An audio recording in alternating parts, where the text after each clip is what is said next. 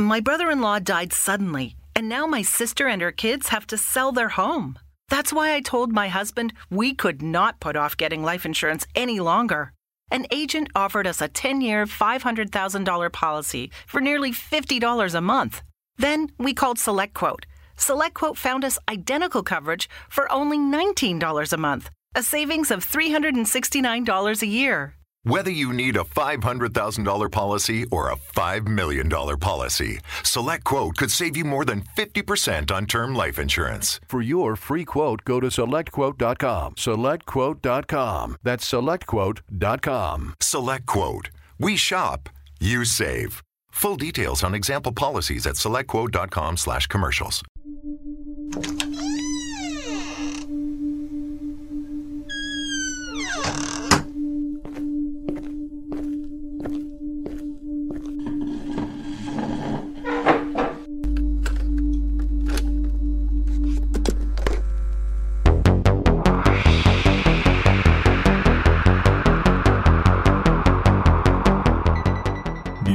A Relatos para no dormir, donde las historias más oscuras toman vida. Comenzamos.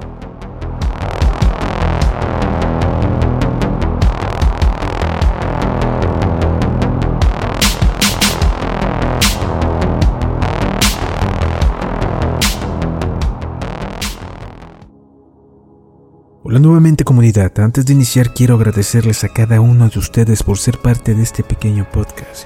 Ya casi somos 17,000 seguidores en Spotify y esperemos llegar pronto a los 20,000. Por último mencionar que nos sigan en nuestro canal en YouTube, Relatos para no dormir, donde podrán ver los casos que hablamos aquí pero con imágenes sin censura. Bueno, ahora vamos a comenzar con nuestro siguiente caso. Takahiro Shiraishi, el asesino de Twitter.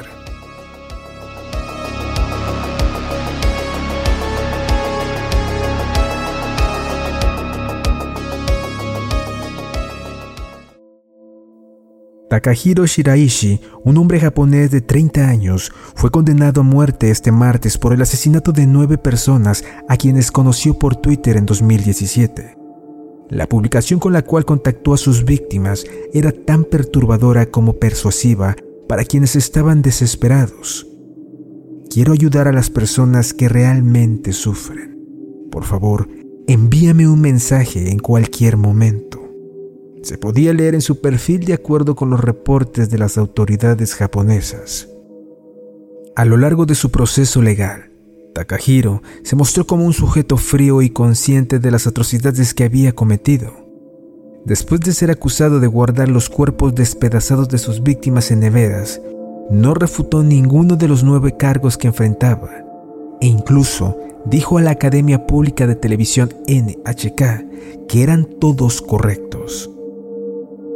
Las autoridades también señalaron que el joven admitió haber estrangulado a 8 mujeres y a un hombre de entre 15 y 26 años con tendencias suicidas en Tokio y otras 4 prefecturas de Japón entre agosto y octubre del 2017. Igualmente, se dio a conocer que agredió sexualmente a sus víctimas mujeres. En su perfil de Twitter, el joven usaba el apodo de Verdugo y fue a través de este medio que invitó a sus víctimas a su departamento en Sama, cerca de Tokio, en donde había prometido ayudarlos a morir. Además, otra de las estrategias para persuadir a sus víctimas se basaba en el argumento que se mataría junto a ellas. La detención de Shiraishi se dio hace 3 años, cuando la policía comenzó a investigar la desaparición de una mujer de 23 años, quien supuestamente tuiteó sus deseos de suicidarse. Esta pesquisa inició gracias al hermano de ella, quien encontró una extraña conversación en la cuenta de Twitter de su familiar. Los maté y les hice algunas cosas a los cuerpos para ocultar las pruebas. Eran algunas de las desalmadas declaraciones que Shiraishi hizo para la prensa japonesa después de su detención en el 2017. Cuando la policía llegó a su departamento, el sujeto les dijo que el cuerpo que buscaba estaba en el congelador. Sin embargo, en ese mismo lugar se descubrieron partes de los cuerpos de las 9 víctimas en neveras portátiles y otros contenedores. Las autoridades incluso declararon el hallazgo de unos 240 huesos, aunque aparentemente también se había deshecho de algunas partes. La única víctima hombre fue la pareja de una de las mujeres que había asesinado previamente, quien se puso en contacto con él después de la desaparición de su novia.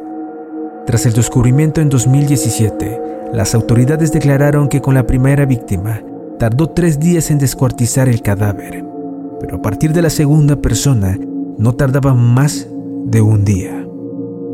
El baño habría sido la habitación en donde se llevaron a cabo estas despiadadas acciones, según la prensa local, la cual también dio a conocer que en el cuarto de Shiraishi se encontró una sierra.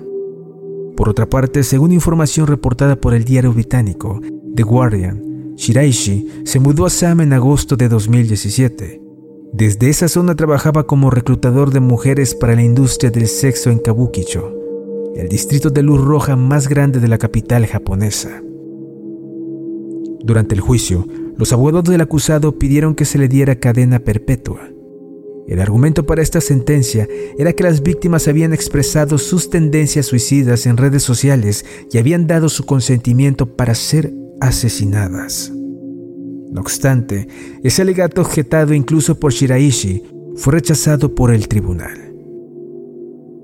Por último, Shiraishi remarcó que tiene intenciones de formalizar ante la ley. Quiero casarme, a eso me refiero. Si eso sucede, ella podría seguir viéndome incluso cuando esté en el corredor de la muerte en la cárcel de Tachikawa.